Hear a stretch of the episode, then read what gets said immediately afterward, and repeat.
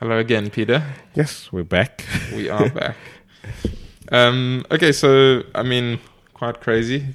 Podcast episode number ten. Okay. Doesn't seem like it, but I suppose the year is coming quickly to a close, so Yeah. uh, makes sense. Um, yeah, the book that we're going through this time is Leadership, Strategy, and Tactics by Jocko Willink, and the subtitle is uh, Field Manual. Should I kick us off with that summary? yeah, you can. Uh, yeah. Cool. Okay, so Leadership, Strategy, and Tactics by Jocko Willink is a field manual for leadership. Jocko is a US Navy SEALs officer who served for the Navy SEALs, and then through this training, he learned various fundamental principles of leadership, writing them down, codifying them, and putting them into the uh, and putting to them to the test in SEALs training and mission scenarios. Leadership strategy and tactics draws on this experience, teaching one how to deal with a wide variety of situations as a leader and as a subordinate, using examples from his SEALs experience. As the title suggests, it covers both strategies and tactics in leadership. Strategy is about long term objectives, and tactics are for dealing with the immediate situation at hand. Once having read through the book, one should have an idea of Jocko's core principles and tenets of leadership, as well as the advice as well as his advice when dealing with specific situations as a leader, from a broad and a focused perspective. Finally, as the words field manual suggest, the book is intended to be used as reference material when dealing with various situations as a leader. And so, while the chapters tie together nicely, it is also structured in short chapters dealing with specific advice, meaning the chapters can be read individually when needing advice on a specific situation. So, yeah, that's the broad overview of leadership strategy and tactics. Should we dig into some of the key takeaways? Yeah. No, definitely. We.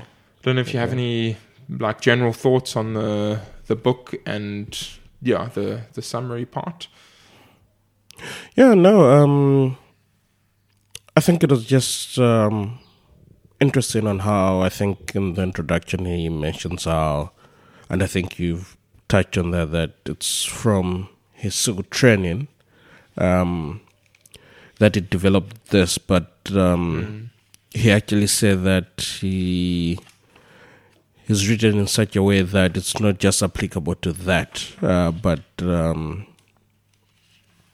other parts of life. So, for instance, I think I think he mentions uh, about um, giving this material to like company owners and. Um, yeah, different businesses, and I think uh, in some of the chapters you can see where he makes reference uh, to say that oh, th- this is how we handle it in combat, but as a business, this is how you'd apply the same principles. You know, so yeah, it's um, it's quite interesting how if you in any situation when you look at fundamentals, and I think that's what it touches about in the introduction that it's he's talking about fundamentals. You know, fundamentals are important in every case, but they do not relay how you solve um, problems in a later step, but they just equip you with the skill on how to do it when you get to that point. Um, so yeah, it was uh, it was an interesting book. Um, yeah, like I mentioned to you earlier, um, all the good books that we've read, uh, I've kind of uh, not read most of them, like in the entirety. But yeah, I had, uh, with the time I had, do my best to cover but this one is a chunky one yeah, no, Um, it's a really it's long three- book. i think it's an easy read but it is a, a chunky Yeah. it's 300 pages yeah but and it's funny because i think it's like almost spot on 300 pages Yeah, yeah. um, with excluding like the contents and the index and, Mm-hmm. and those kind of things But yeah, yeah.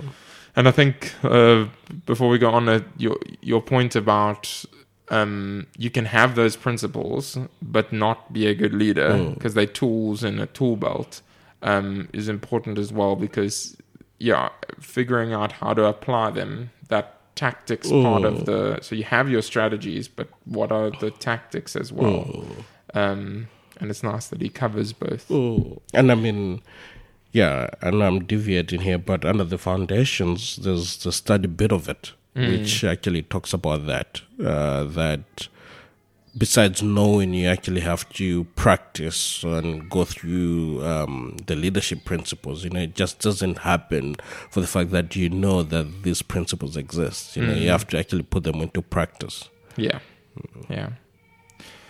So, going to the key takeaways, um, we're going to do sort of three broad takeaways and then we'll dig into the nuances of those takeaways. We're not going to obviously cover everything in the book because there's a lot of um, detail in it. But yeah, this should give hopefully a, a decent overview. Okay, so starting with pretty much what you said fundamental principles of leadership. So that's the first thing we'll look at. And the basically the first chapter in the book is about detaching. So I'll read a little piece here and then we can chat through it. So on page 16, he says there, when I was on the line looking down my gun, I was only seeing what was in my direct field of fire. Now that I stepped back and looked around, I could see the entire deck, all the sol- all the obstacles, and its simple way to and a simple way to clear it. By stepping back, I had detached myself mentally and physically from the immediate problem, and now it was easy for me to see the solution, clearer than ever, um, or clearer than even the more experienced SEALs in my platoon. Yeah, so I mean, it's one of those principles that naturally also um, lends towards business and that. If you if you continuously focused on those small little intricate details of problem solving and you don't actually take a step back then you you can't see the broader picture. And then you can make bad decisions without without taking that broader picture into account um, and then on the flip side of that, if you do step back, sometimes it can actually be surprisingly easy to make a really good decision Yeah. if you have detached properly. Not always, but but more often than I think people would expect. I think uh, just to add on to that, uh, I think when I was reading that section, I think it's something that we hear often. I think it's just a term that he used here that kind of took a while. Okay, detach, what is he actually talking about? But um, in essence, um, it's about, you know, so often um, when you're dealing with people, let's say, an owner of, of a company, um, you get to a point where people start to say that person is too close to the business and they're not mm. making the right decision. And detach that principle actually speaks into that because it means that they just certain times where you just need to step back a bit, mm. you know, have a different perspective to others, you know, try to see it from another set of eyes. Yeah. You know, only then can you see the gaps, you know, because when you're too close to something,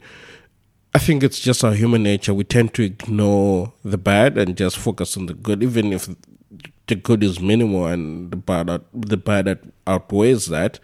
You know, we just as humans very biased. You know, and to kind of get rid of that bias, that detachment is actually quite important because only then are you able to make rational decisions about things. You know, and I think that's what he was speaking into that, you know, in the sense that you know, when he was, or the arrangement they were in, all he could see was what's down the barrel of his gun, mm. you know? But if you actually take a moment to step back, you, you actually f- see a lot more, Yeah. you know? And if there are areas of uh, problem, by stepping back, you're able to then, like he says, see a lot more, and you can actually then make better decisions about the situation. Yeah, yeah, and I, I mean, I, would um, say that I don't. It doesn't. It's not always that people are just positive or just ne- negative about a situation. I think different people, different personalities will lean in different directions. But I think it's important that idea of like we have these biases, mm. and those biases can be emphasized when we directly mm. in that situation. And so taking that step back can help a lot with that. Mm-hmm. Yeah. Yeah, I mean, there's so much to to think about with that um, detachment, Yeah, yeah. but but yeah, I mean the the broad idea is fairly straightforward and simple. Mm. It can just be difficult, as with a lot of these things, to actually purposely think through it and then um, Put it into when, practice. Yeah, put it into practice exactly. So yeah, keep on reminding ourselves of that. Um. Okay, then page forty-three to forty-six are the laws of combat. So these are some of the core things that um. This is actually, I think, the section where he talks about the fact that he was in these SEALs training things and he started to realize that there were some principles and he started to write them down and, and codify them. And so he came up with um, what he calls the laws of combat. And there's four of these laws. And then he has over time tested these laws and found them to ring true and to work well as a guide. Um, and so he, he basically encourages people to ingest these and think through them and yeah. So um, I don't know if you want to uh, just list them out and then I'll read through like a, an overview from him. Okay, cool. Uh, so yeah, uh, as James has mentioned, there are four of them. Uh, so the laws of combat are cover and move, uh, simple, prioritize and execute, and decentralized command. Yeah. So then on sort of towards the bottom of page 43, he says, yeah, um, a unit in the field by itself is a fraction of what it is when it has another unit supporting it. So this is to do with that cover and move part. And if you think about it from a, a military perspective or SEALs perspective, you if you want to approach a target or something like that, and you just sort of run out um, into a field, you're going to get shot and killed. Yeah, yeah. So what they often do, and there's various ways of doing it, but what they seemingly often do is they'll um, have a single person, or they'll they'll sort of pair people up, or in teams, or however it works, and the one person is responsible for covering the other person. Meaning, for example, often what they'll do is suppressive fire. So they'll they'll basically shoot rounds at the enemy, not aiming at specific targets or anything, but Just basically direction. yeah, just trying to get them to not fire back immediately, so that the um, the other team member can start moving forward and approaching. And so, cover and move um, is the principle. And yeah, there's there's of course lots of ways to to apply that in in a business setting. Um, but yeah, that's the the one of his core core ideas. Be a team, cover and move. Yeah. Um, okay, then the next one is uh, simple. Yeah. So uh, we need a simple and distinct goal. Everyone on the team must understand that goal. It must be clear. Plans and directives must be communicated up and down the chain of command in simple, clear, concise manners that can be commu- comprehended by everyone. So, yeah, sorry, you were gonna. No, I, I was saying when I read this section, I think the um, how I sort of interpreted it was in the sense that you need to be very clear and make things less complicated because um, it, it's it's all about comprehension. I think he was talking about how can I communicate something to someone that will pass it down the chain of command without it losing Yeah, without the any- meaning distorted. Yeah. Uh, So if you, I mean, we always, I mean, when we work, we always use KISS, keep it simple, Yeah. stupid. You know, Uh.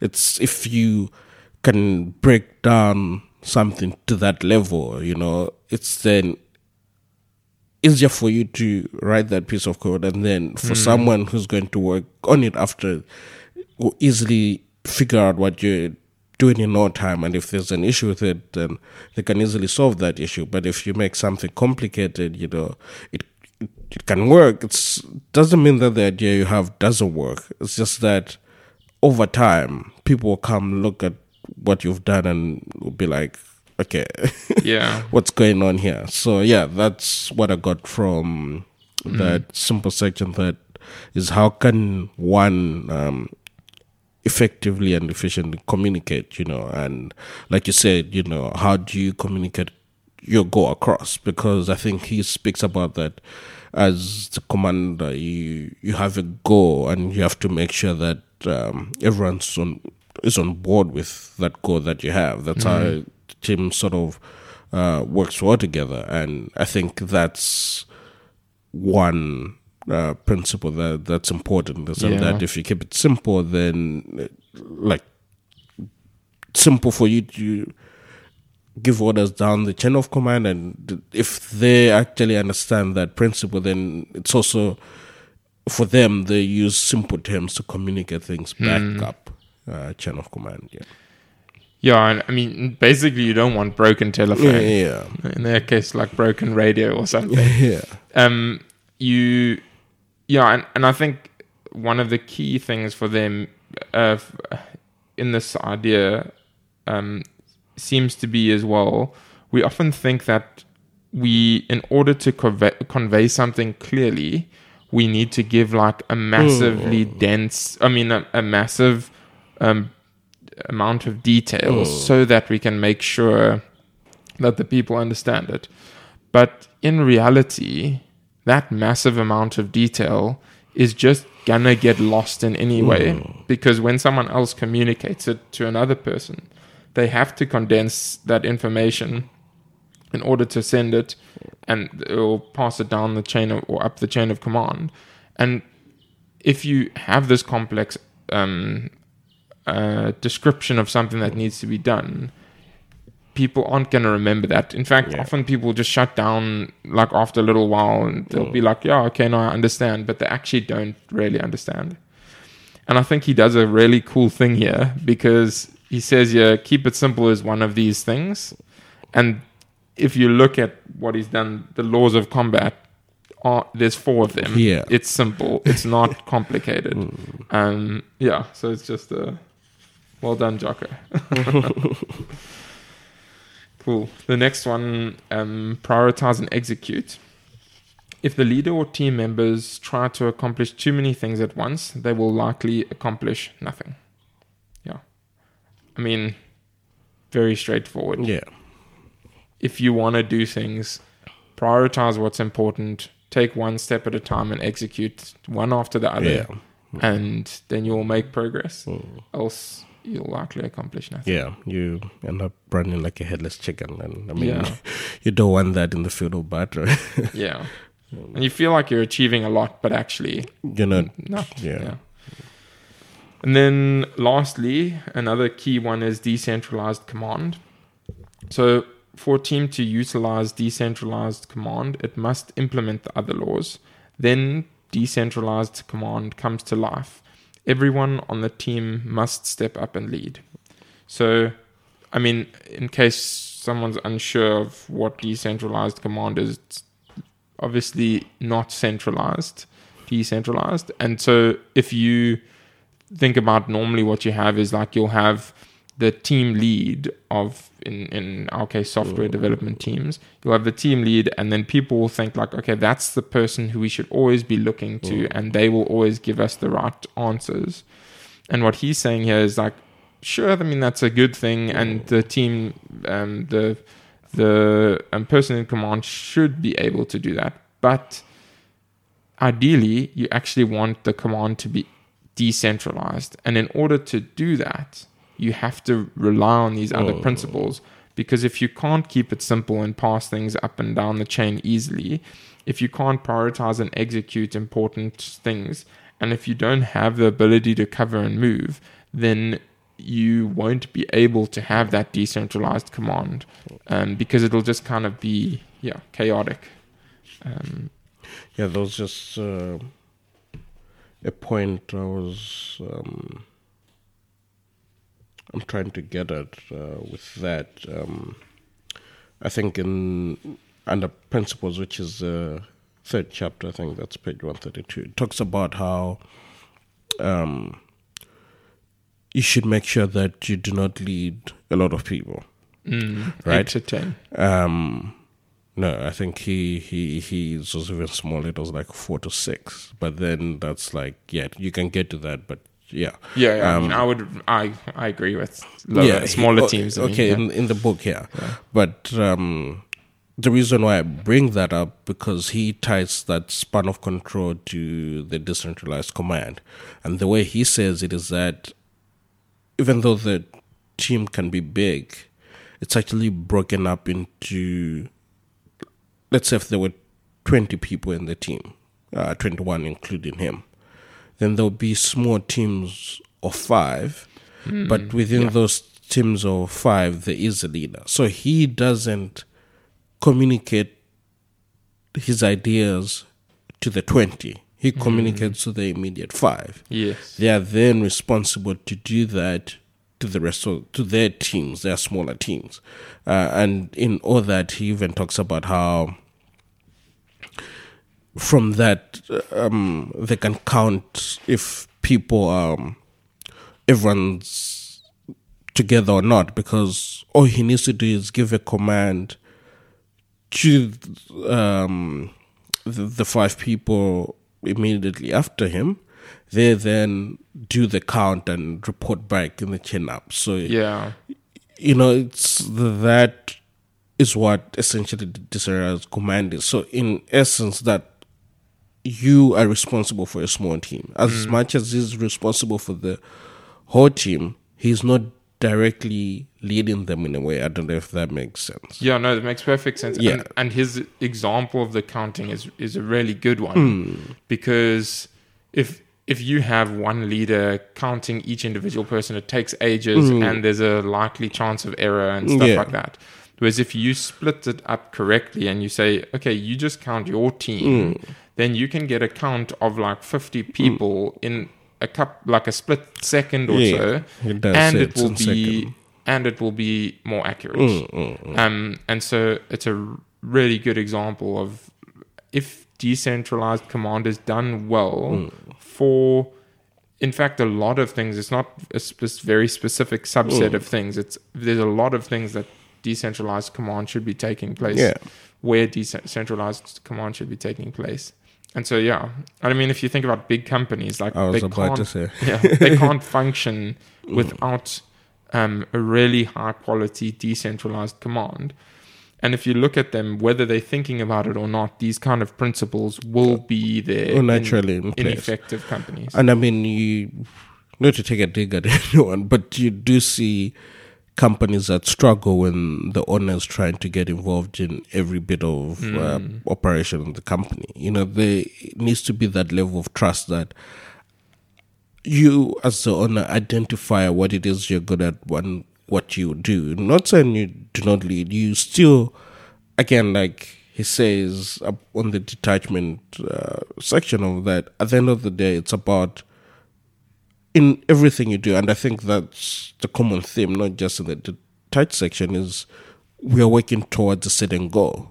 Hmm. And it's about how can you effectively communicate that goal to everyone that's working under you Yeah. as a leader.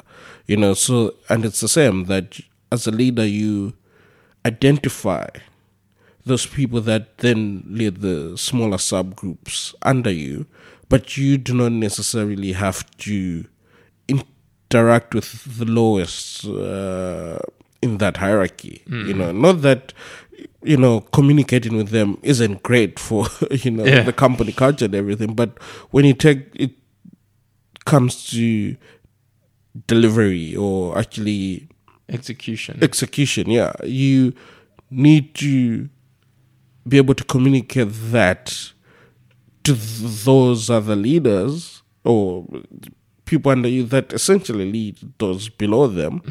And the moment they grasp that idea then they will communicate that well you know down the chain of command. And you know you as the owner you won't have the same level of relationship with everyone you know? So it's important to then have um those other leaders that are closer to your other employees in the sense of a company that then can know how to effectively communicate that goal to the people they work closely with. Um, Yeah. So yeah, the, um, sorry, I kind of digressed. no, there, no, but, uh, it's helpful.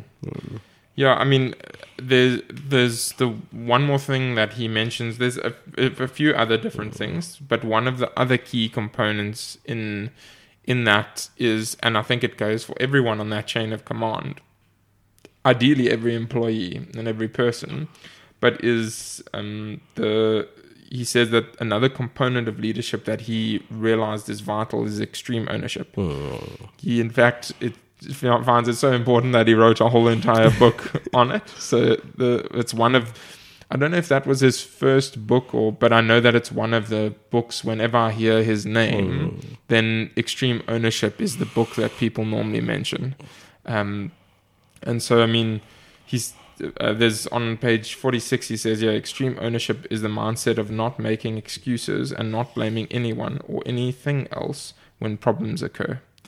Um, which is yeah extremely difficult at times because there's a bunch of different things that he goes into and we'll get into it a bit later but for example if you have um, someone who they under your um, in your team for example and they make a blatantly obvious mistake that they they made the mistake Hmm. it's clear that they made the mistake the natural tendency is to say it's their fault, right? But what Jocko would say is no, it's always the leader's fault. There is absolutely no scenario where it is not the leader's fault. Um, which, yeah, it is very extreme ownership. And I think in large part, if you you actually put it into practice and you think about it, it it makes a lot of sense because yeah when when someone takes extreme ownership then that decentralized command can naturally work well because each of the different components have high trust hmm. because they they're not gonna they don't feel like oh you know if I make a mistake then I'll just get blamed and things like that it's just the leader will take responsibility for those hmm. downfalls and then try and reflect and say how how can I improve, etc., etc. Hmm. Not just myself, but help the team to improve. Yeah, so it's a quite a s- extreme one, but yeah, if you want to delve into it more, read the extreme ownership book. um, okay, so then going on to um, another point that that is made in the fundamental principles of leadership. So always letting the team have and take ownership of a plan to achieve a goal. So your goal as a leader is to let them do it their way and then giving guidance to them based on the probability of success. And I think that's also a, another really important Yeah. idea. We don't have to dig into it too much, but yeah, if if you want to have people take ownership, extreme ownership of things, you need to trust them and allow them to to basically develop the plan so that they can feel responsible for it. Um, I think um, when you're talking about that, uh, um, uh, that point, uh, there's just a section in the book now. I can just to recall, recall um, uh, where exactly, but it talks about how um, if um, as a leader, if um, if let's say um, you have to conduct some mission, you know, you do not make the decisions of what needs to be done. So you relay the goal to the team. The team then, and it's exactly ties with the extreme ownership. The team then comes up with their plan, and in so doing, because they came up, so it doesn't mean that you do not have a plan. So as a leader, Yeah. you kind of, and he, from his point of view, he said the team he was in, and one of the teams he was in, he was the person with the most experience. So meaning that he knew better than everyone. he he Yeah. did put it in that way, but he said, as a leader, he learned quick that if um if you kind of order people, it never works well. Yeah. So he, in that section, then said that um, he rather allows them to come with a plan. And he sort of has a metric to it. So if he looks at a plan, he, he always thinks his plan is 90% correct or 90% the best solution. If um, the team then comes with a plan that's 80%, you know, to, to the solution, he allows them to execute, you know, and then it goes further and further. But then if it becomes 70, he then adds his input that he feels would take it to the 80 or 90%. Yeah. But if he realizes that the plan they've presented to them is actually utter rubbish, then he will ask them questions hmm. to make them realize, realize the errors. And then hopefully, if then that mindful will go back and draft a new plan that's probably an 80 or a 90 and then he'll then allow them to go on. And in so doing people feel um they're not that's not leadership but that's exactly in his eyes what leadership is. The ability to know what needs to be done but allow your team to actually come to that realization and mm. that ties in into that ownership bit that in allowing them to plan, then they own that idea. Mm. It's their idea, meaning that when it comes to executing it, they're not executing a plan that just been relayed to them. They're executing a plan that they feel they've, you know, taken from small thought to actually plan on paper and ready to be executed. Yeah. Yeah, I think that was a really good way of putting it. Hmm. Knowing what needs to be done, but allowing the team to come to that realization. Yeah. Through whatever means. If they get to that immediately, great. Great. If they get to it with a little bit of your input, great. If they don't get to it and then you have to um, sort of ask them probing questions to try and guide them on the right path, Hmm. Then that's fine as well. As long as they manage to get to it themselves and you don't just basically hand the plan to them and say Hmm. go go forth with it. Yeah, no, very helpful. Yeah, it's uh, and and th- his approach of doing it that way is great. Yeah. Um. Okay, so then part of that is building trusting relationships. So there's page 53, uh, just a small small little thing he says there. I'm not trying to build the relationship for my own personal gain. I'm trying to build a relationship with my boss or whoever in this case so that we can better accomplish the mission. So he talks a lot about building relationships um, and having it be foundational. And if you listen to most leadership things, then they'll talk about how high trust is like vital. Um, it's very difficult to get and to maintain, and very easy to lose, but it's vital in order to do things well. Um, yeah.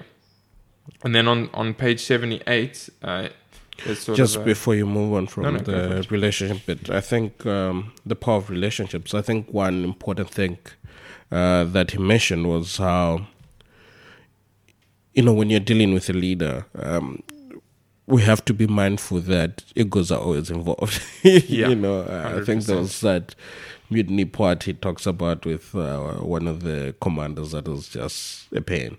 But Mm. um, he in this section then said that it's easier to kind of recommend something to a leader you have a relationship with than someone that you don't. Because if you recommend something to a leader you don't know, they, they see it as insubordinate, insubordination or they feel like you've been rude towards them. But if you have a relationship with them, they're more susceptible to taking your advice. Hmm. They don't see it as an attack on their character, but rather you helping them or, or know or knowing and trusting that your goals are the same. Hmm. So that whatever you say is not to make the situation worse, but actually better the situation. Hmm. Yeah.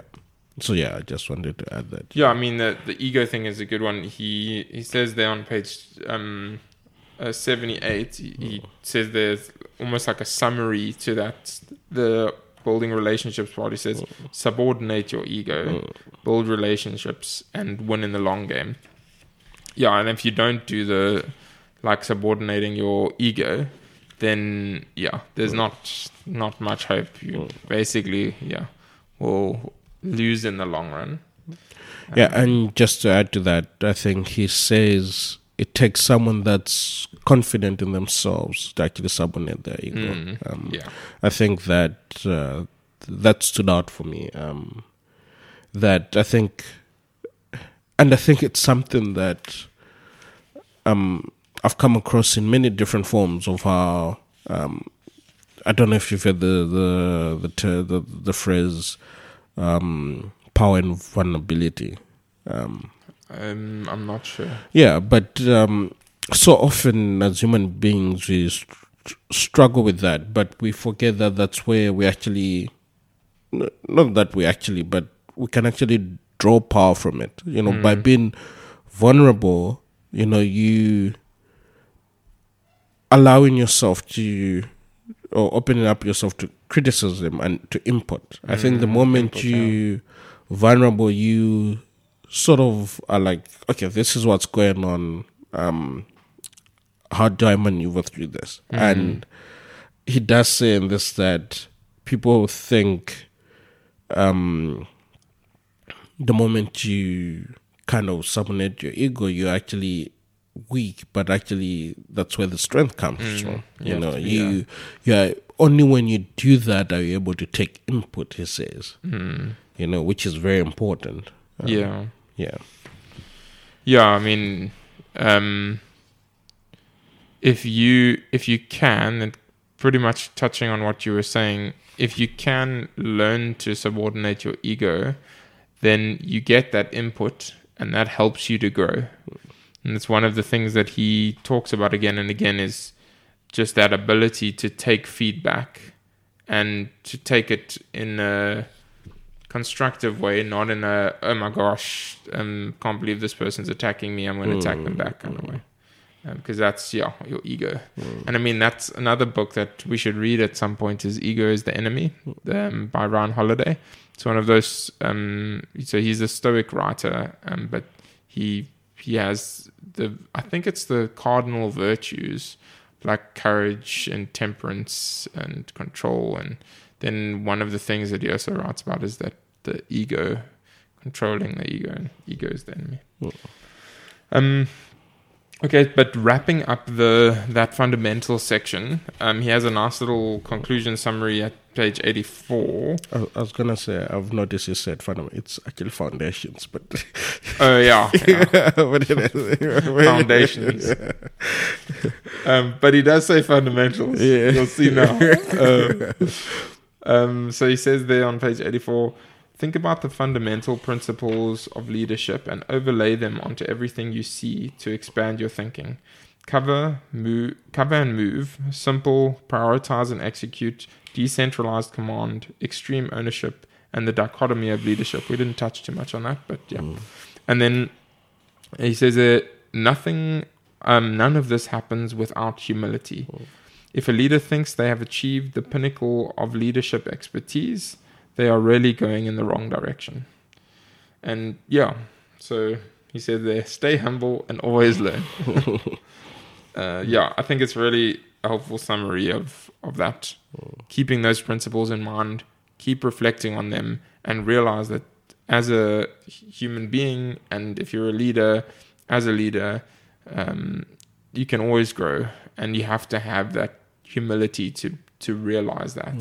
Um, yeah, it's very interesting and it helps me realize a little bit why you always get those leaders that are like reading books and things like that. You're like, why? Why are you still reading books? You, surely they're all saying basically the same thing, and but actually I think it's in, humility. in that same section that um, that says um, leaders are never good enough, and then a leader must be constantly improving and learning. Um, Mm. Yeah, Since leadership is like any job. never good enough. Yeah, don't let don't let it get you down. It's not like a bad thing. It's just like we can continually grow. Always can learn more. Okay, so the next, so that was the the foundational, fundamental principles of leadership. And then the next part is um, core tenets. So it's not exactly the way that he has it structured in the book, although those two parts are. But this is just the sort of key takeaway. So in the core tenets, he has a bunch of different tenets, and one of them is going back to that extreme ownership idea. So we're just digging into that a tiny bit more, not a crazy amount more, but a tiny bit more. So he says on page 151 that um, yet there are still people who feel that a bad team is a legitimate excuse for bad performance. That's simply not true. There's no situation and no exceptions where a subordinate is ultimately responsible for the performance of the team. It's always the leader's fault.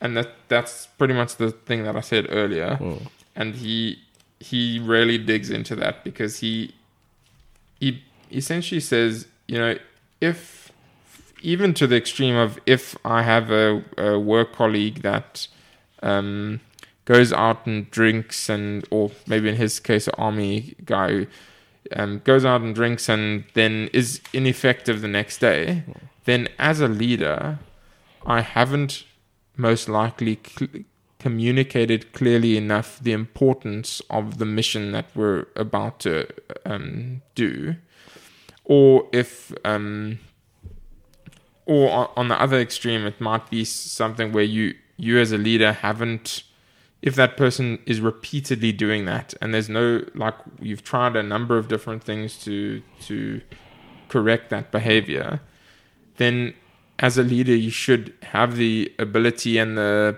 um the things in place that allow you to remove that person from the situation whether it's shifting them to a different team where they'll um, be more effective or whether it's just removing them from the the company or in his case the military or the, the, the navy.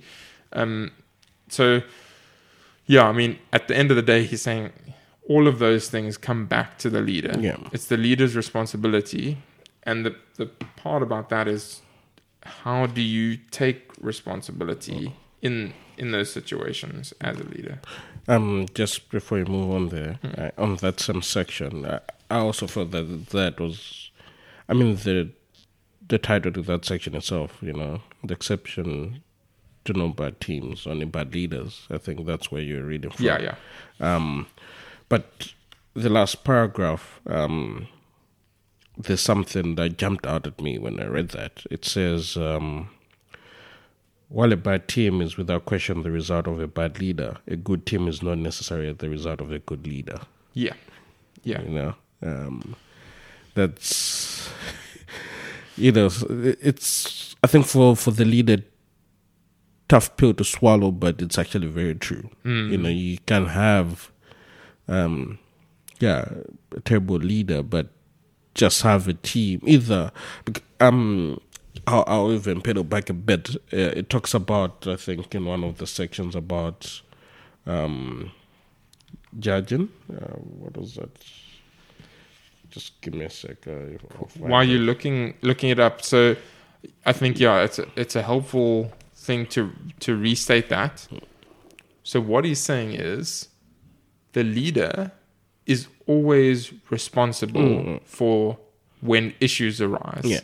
But the leader isn't always responsible for the successes um so but if if the problem arises it's the you it's should be taking responsibility. Mm. But if something goes well, don't assume that that Mm-hmm. was because of your good leadership. It may have been, but hopefully it's kind of a combination of your leadership Yeah. Mm. and the team working together to achieve a common goal. Um, yeah.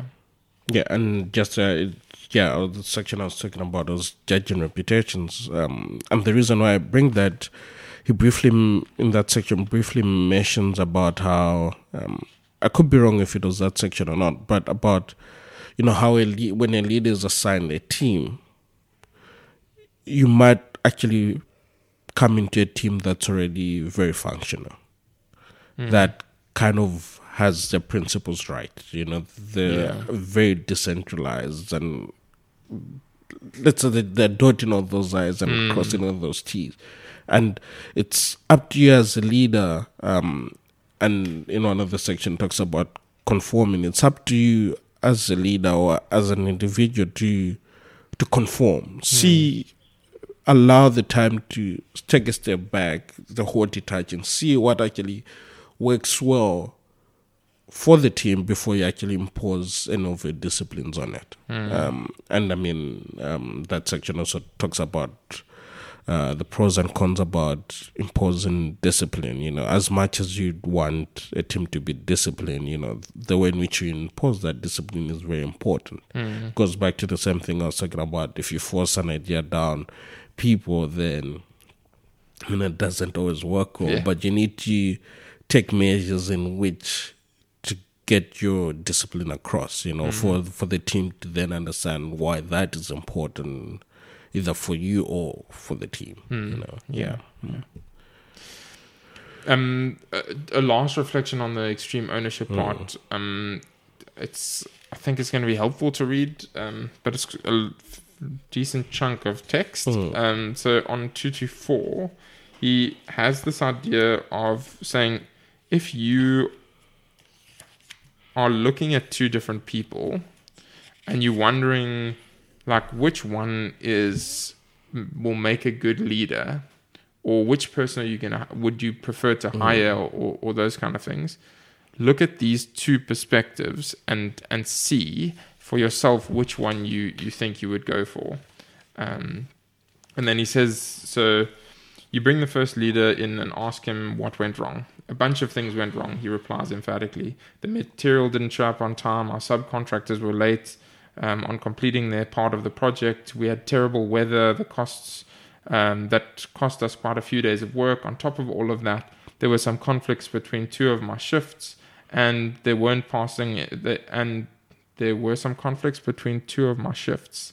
I don't not quite following there. And then they they were passing information to each other, but basically there was a bunch of issues, right? Um, and then he says yeah. Clearly, this leader is not going to take ownership of anything.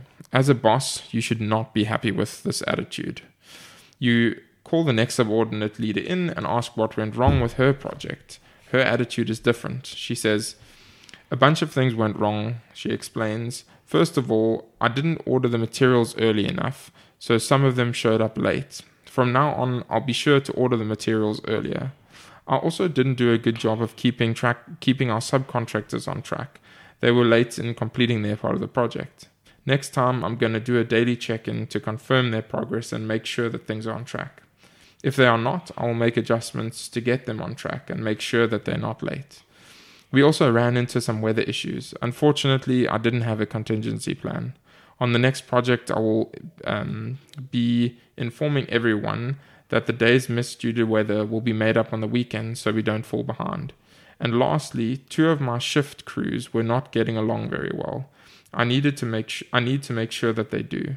I will pay I will play a more proactive role next time to ensure all our teams are getting along well and fully in- integrated, working together. Those are all the things I'm going to fix next time. So the two different attitudes, they're basically saying the same things. Mm. Like there was a bunch of issues mm. that but the one attitude is like these issues were completely outside of my control. Yeah. And the other attitude is extreme ownership, saying these appear not to be my fault, mm. but actually, had I taken more of um, a proactive approach in this scenario, or had I been hmm. more on it with the checking in with the subordinates, I mean, with the subcontractors and various things like that, you start to realize that actually there's a lot of things that the leader could have done hmm. to to improve that situation. Now you can't foresee all of those Yeah. scenarios, so it's not like you uh, the project failed and therefore you're a terrible leader and you should have thought more about it. You could have foreseen all of these things, but the important thing is to say the one leader took responsibility and then based off of that taking responsibility came up with what is the action plan for what we should do next Next time time. these kind of things come up? How can we approach them so that we don't actually end up in the the the failed project state? So yeah, I think it's really straightforward, hmm. simple examples, but very helpful. Yeah. I think just to add there, I want to say she didn't actually imply that it wasn't her fault. She actually was like taking responsibility of everything, hmm. actually, you know, and not only that, then kind of providing a solution the next time that thing happened Yeah, you know, because the the, the first guy was just like, these are the issues. Yeah, it End happened. story, you know, um, yeah, and it's I mean like I find myself often in those kind of situations. It if someone says that to me, you're like, yeah, you know, that that makes sense. Like there was a bunch of issues that was outside of your control, and oh man, I can't believe those subordinates say they Mm. can't believe them. They just keep on causing nonsense, and subcontractors are terrible and stuff like that. And often we don't want to take extreme ownership of those things. But if we do, it's really difficult. Mm. But we can make progress in a, a good direction if we take extreme. because I mean, if you really think about it, that can also going back to like the relation improve relationships. Mm, because if if you're playing the blame game all the time because then you are forever pointing fingers then as a result you lose your team's trust because then they actually don't want to come to you when something's wrong. Yeah, you know, uh, because they're afraid they'll get in trouble, you know. But if you told them, like, okay, this is exactly what went wrong, you know, it was out of my control, but this is the case when you're reporting to your higher ups, you don't then throw that person under the bus, yeah, you know. Um, yeah. yeah. It's really important. And then um, something that you already touched on, which is part of those core tenets, and I think you explained it well, so we don't have to dig into it, is the allowing the team to plan and those different levels of stepping in the whole. Um, if you if you have a plan that's solid, let the team go with it, even if it's only eighty percent Mm. solid. If it's below that, then maybe you need to help out of it. If it's um, really bad plan, ask those probing questions. So yeah, that's another one of those core tenets to to hold on to. And there's a bunch more in that section, um, in that sort of yeah, because it's broken down into a few different sections for the chapters. Yeah. There's a bunch more in that section, but yeah. Then the next part, becoming a leader. So this is sort of the the last part of the book, and he has a bunch of different advice on on becoming a leader and learning how to lead and and things like that. Um, let me go to page 180. So for that, um, it talks about um, mentoring without directly mentoring. He says here, the people who taught me the most about leadership, strategy, and tactics never explicitly told me that they were coaching or mentoring me. They subtly guided me along the path, filling my head with knowledge while I barely even noticed. They managed to teach me without teaching me, putting ideas into my brain so delicately that I thought the ideas were my own. That's the most powerful way to teach, coach, and mentor. The best, us- best leaders usually lead not by orders, but by suggestion. And then he sort of concludes there indirect leadership almost always trumps direct leadership. Yeah. So, I mean, if you're a good leader, or if you had a good leader in your um, organization, then often, like, it's almost like, what are they really doing? You know? But meantime, what they're doing is, and I've been using this word purposefully a lot, but they purposefully are um, giving you suggestions and advice that guides you in a certain direction, but it's not it's not forced. You will do this. Listen to me. I'm giving you these instructions. You must follow them. it's just sort of general advice that they have they have experience over time and they impart that experience to you subtly over time so that over time you think that those ideas are actually your own you start to oh, i don't know weird way of putting it. You become one with those mm. ideas and you ingest them properly. Mm. And then those whatever they are the laws of combat those kind of principles they get um, they become foundational in your mm. ways of thinking. And then next thing you know you actually are a good leader or team player yourself because those people have indirectly guided you they've mentored without directly mentoring Mm. yeah I think just to um, add to that, I know I'm taking us back, but there was that No, section of uh, uh, leadership or manipulation, I think page 70. Um, um, in um, Hmm? yeah, um, I was waiting for it again, but then in somewhere there, um, I can't remember where exactly. It talks about how leadership and manipulation are essentially the same. The only difference is um, leadership does it for the benefit of the team, Hmm. yet manipulation does it for your for an individual's for your uh, own benefit. benefit. Yeah. Yeah, and I mean, like, it's a lot of words. Manipulation sounds like a, a weird and mean thing, and he, uh, obviously doesn't mean it in the sense of like Mm, twisting yeah. someone, but in yeah, directing them, helping them Mm. um, be directed. It's it's the same. Uh, he he speaks about this as well um, later, where the team members will naturally take on the team lead's way of doing Things, things yeah. and their attitude and things like that. So if you have a very positive team lead, the team will become Yeah. positive. If you have a very negative team lead, Mm. the team will become negative and pessimistic Yeah. and that. And I think those are the kind of ways that he means like he means you you need to manipulate in a healthy way. Yeah, I wasn't saying that in there. I was just adding on to the whole um um the reason I went back to it was what you're talking about um, uh those mentors that Yeah. lead you without you actually realizing that they're doing it by their subtle suggestions and stuff, you know, and good that you brought that up. It actually reminds me of the story he tells about that better commander they had after the mutiny. He would always clean and take the trash out. Yeah. And he didn't say anything, he just did that. But then naturally they were like, no, we can't let him do that. Then they all then started Mm, very cleaning and taking the trash out. I mean, it could have been him saying that you need to do this. Because they were always saying they leave that to the newcomers, the new joiners and Yeah. whatnot. You know, we higher up, we can't do that.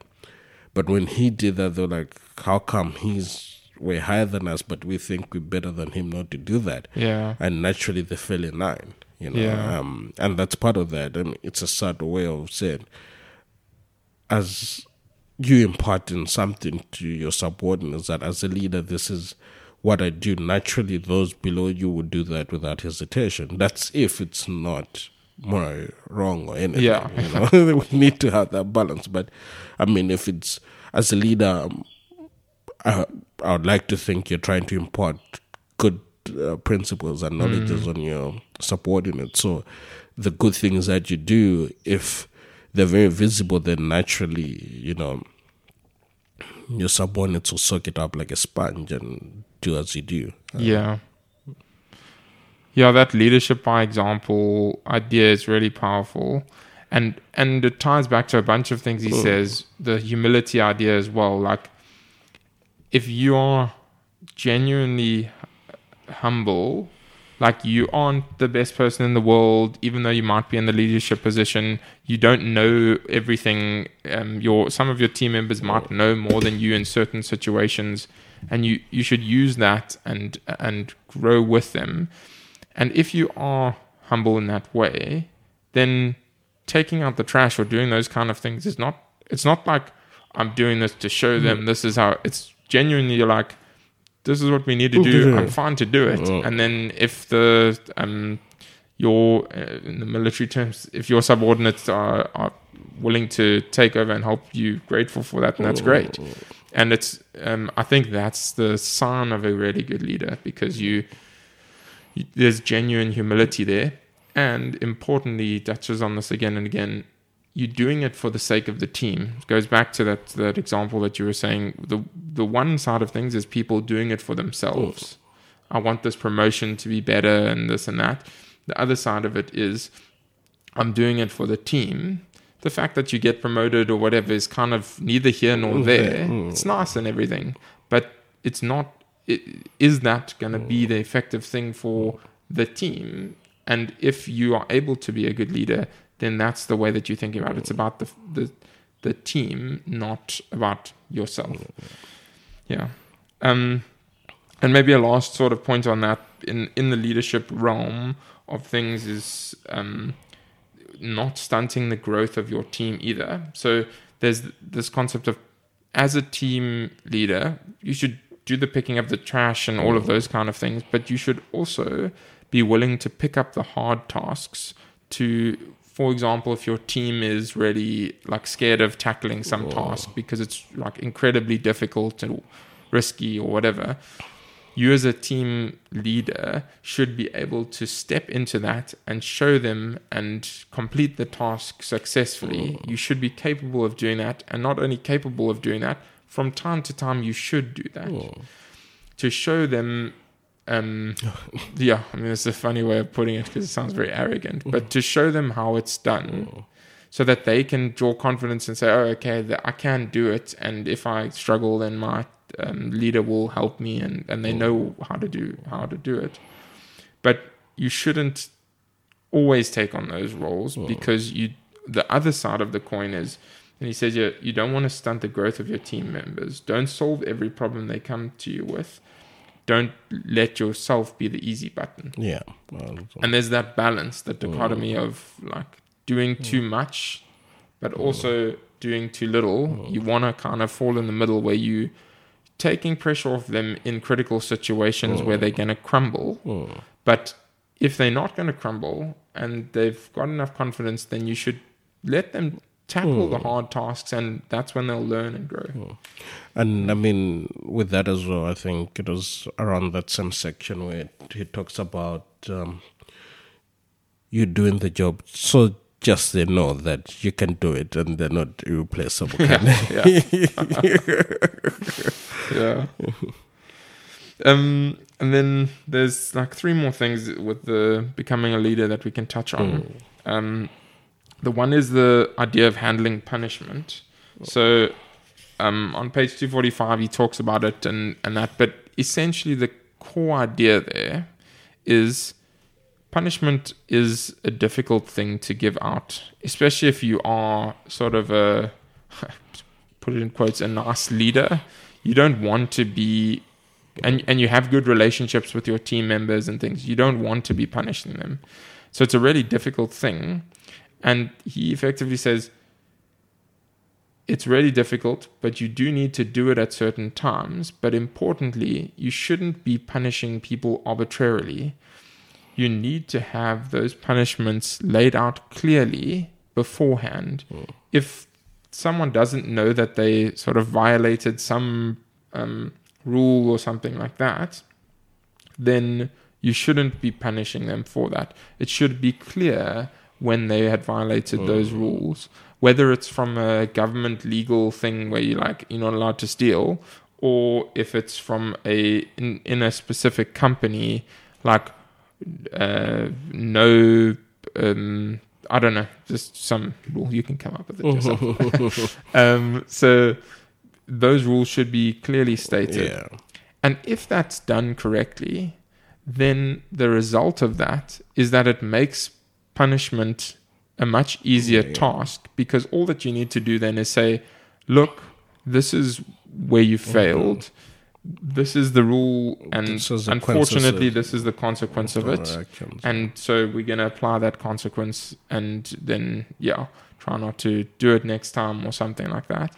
And there is, he does talk about having a bit of discretion there, and it's not always like there's the rule, there's the punishment, full stop.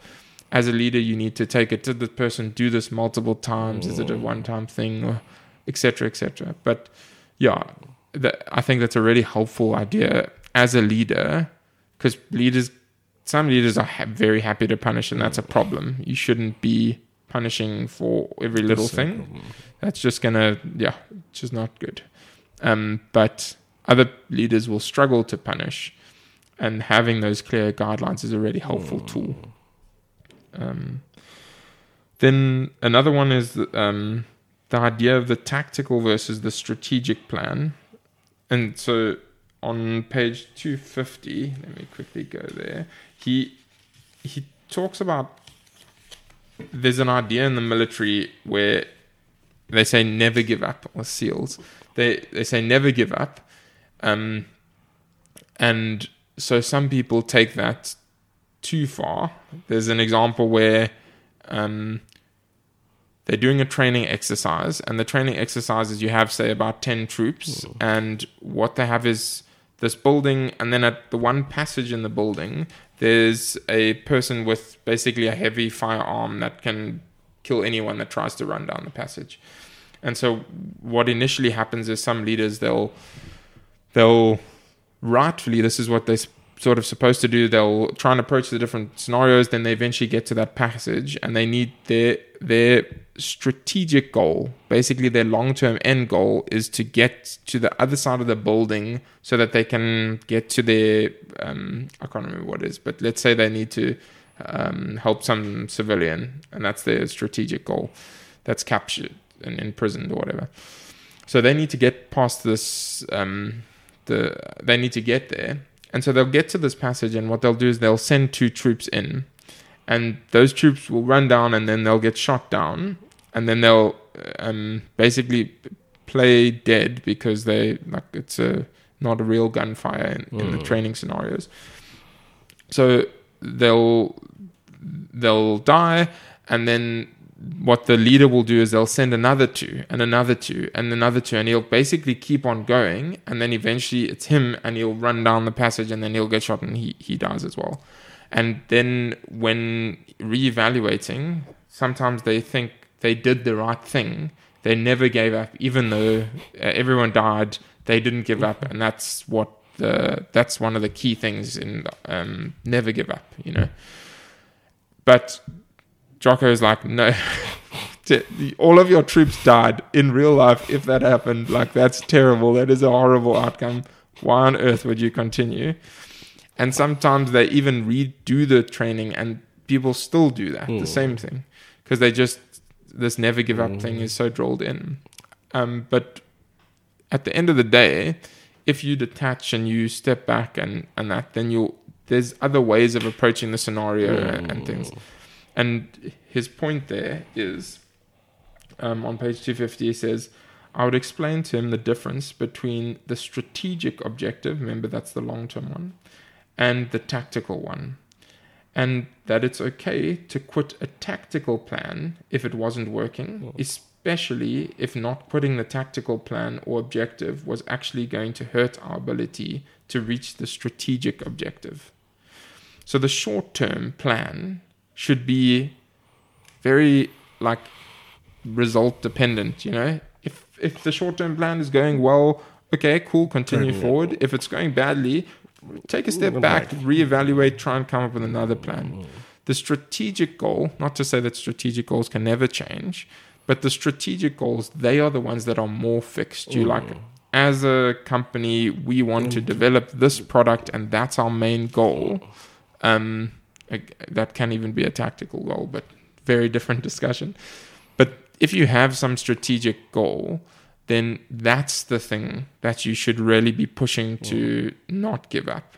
But the tactics, change them as they need to be. Mm. Stick to them if they're working, mm. but if they don't not, change them. like what's important is the end goal. So do anything you can achieve the end goal is essentially what he's trying to say. There. Yeah, exactly. And then, lastly, the thread of why. Let me quickly jump over to 271. So the thread of why, he says here, um, explaining why is important, but why has to be tied and connected to every um, to everyone in the chain of command. So this goes back basically to the simple um, uh, law of combat.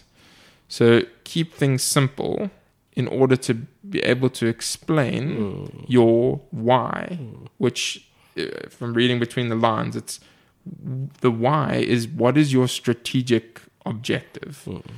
Why are we doing something? And if you can convey that really clearly, then that decentralized command and all of those kind of thing can, hmm. things can start coming into play because every under everyone understands why they're doing something, and so different team members and team leaders and things like that can start making good decisions, not only because they're good leaders, but because they They know. understand why they're doing something.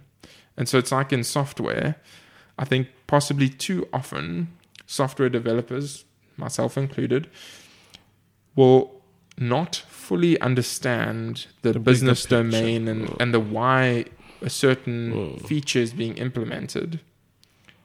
And without that why, you can't make good decisions. You're just sort of following instructions blindly. Um, so that's why, yeah, that's why why is important. Yeah. Okay. Um, that's, I think pretty much the the broad summary of the book. Um, I, I'll read through the concluding chapter just because it's I think a really good conclusion. Cool. But I don't know if you have any concluding thoughts before we. No, um, it was. Not it was. It is a good book. Um, It was. It's aged poorly It's, it's, uh, you know, it's Don't worry about reading it, everyone. back in the box. You know, you know, it'll be dusted twenty years from now. You know, no. Um, it is a really book, good book. Um, Hmm. and I think one that I'll go back to and kind of read other parts of it. And I think the surprising part was it does it didn't introduce new things, if I may. It's things that are there, things that we know. I think it's just that sometimes it just takes someone, you know, kind of speaking into something for it to kind of have the light bulb on in your head. Um, Hmm. but having said that, it doesn't mean even though it's th- things I know, it's things that I practice. You know, I think um, that's one thing I can say I've taken away from this book that we may know things, but up until we do them and practice them, do we get better at them? You know, there's, and I think that goes with everything. Actually, you know, we might know what needs to be done. I mean, even in, uh, going back to when I was in school, for instance, maths, you know, everyone knew how to solve problems, you know, uh, or the fundamentals, but we had to practice so that we know how to tackle, you know, sums that we had never encountered, you know. Um, so, yeah, um, I, I think we said this about most books, but I'd Yeah. recommend this book. yeah, me too. um, I mean, we do choose the books, so it's good that we end up enjoying reading them. yeah, um, Hmm. yeah, that's all I can say.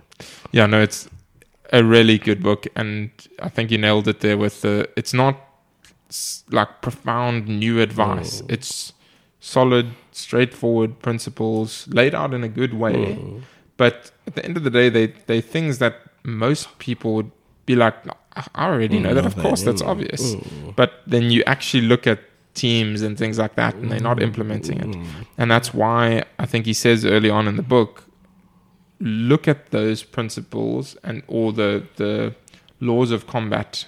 Look at them, try and really understand them, and keep on trying to reflect back on hmm. how you can apply them and where do they apply and when I applied it, how did it work out and those kinds of things. And if you do that and really ingrain it in your mind, then you will be a more hmm. effective leader because you're using the obvious things hmm. But you're actually using them. Yeah.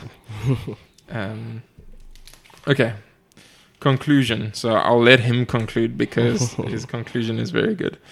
Um, so he says, uh, sort of a almost subtitle of the conclusion chapter is, "It's all on you, but not about you." So he goes on to say, when you're a leader, there are no, and I'm just going to sort of jump through little pieces. When you're a leader, there are no excuses. There's no one else to blame. You have to make the decisions. You have to build relationships. You have to communicate so that everyone can understand. You have to control your ego and your emotions. You have to be able to ta- detach, etc., etc. Then he goes on to say, leadership is all on you. But at the same time, leadership is not about you, not at all. Leadership is about the team. The team is more important than you are. The moment you put your own interests above the team and above the mission is the moment you fail as a leader. And he says leadership strategies and tac- the leadership strategies and tactics in this book are used um, are to be used not so you can be successful. These strategies and tactics are to be used so the team can be successful. And then later, if the team succeeds, you win as a leader but infinitely more important, your people win. And that's true leadership. Yeah. If a, if you're a true leader, then you will truly care about your team Mm. and their success more than your own. And that's the sign of a true leader, I guess. cool. Cool. Thanks, Peter. Thanks, James. We'll chat again.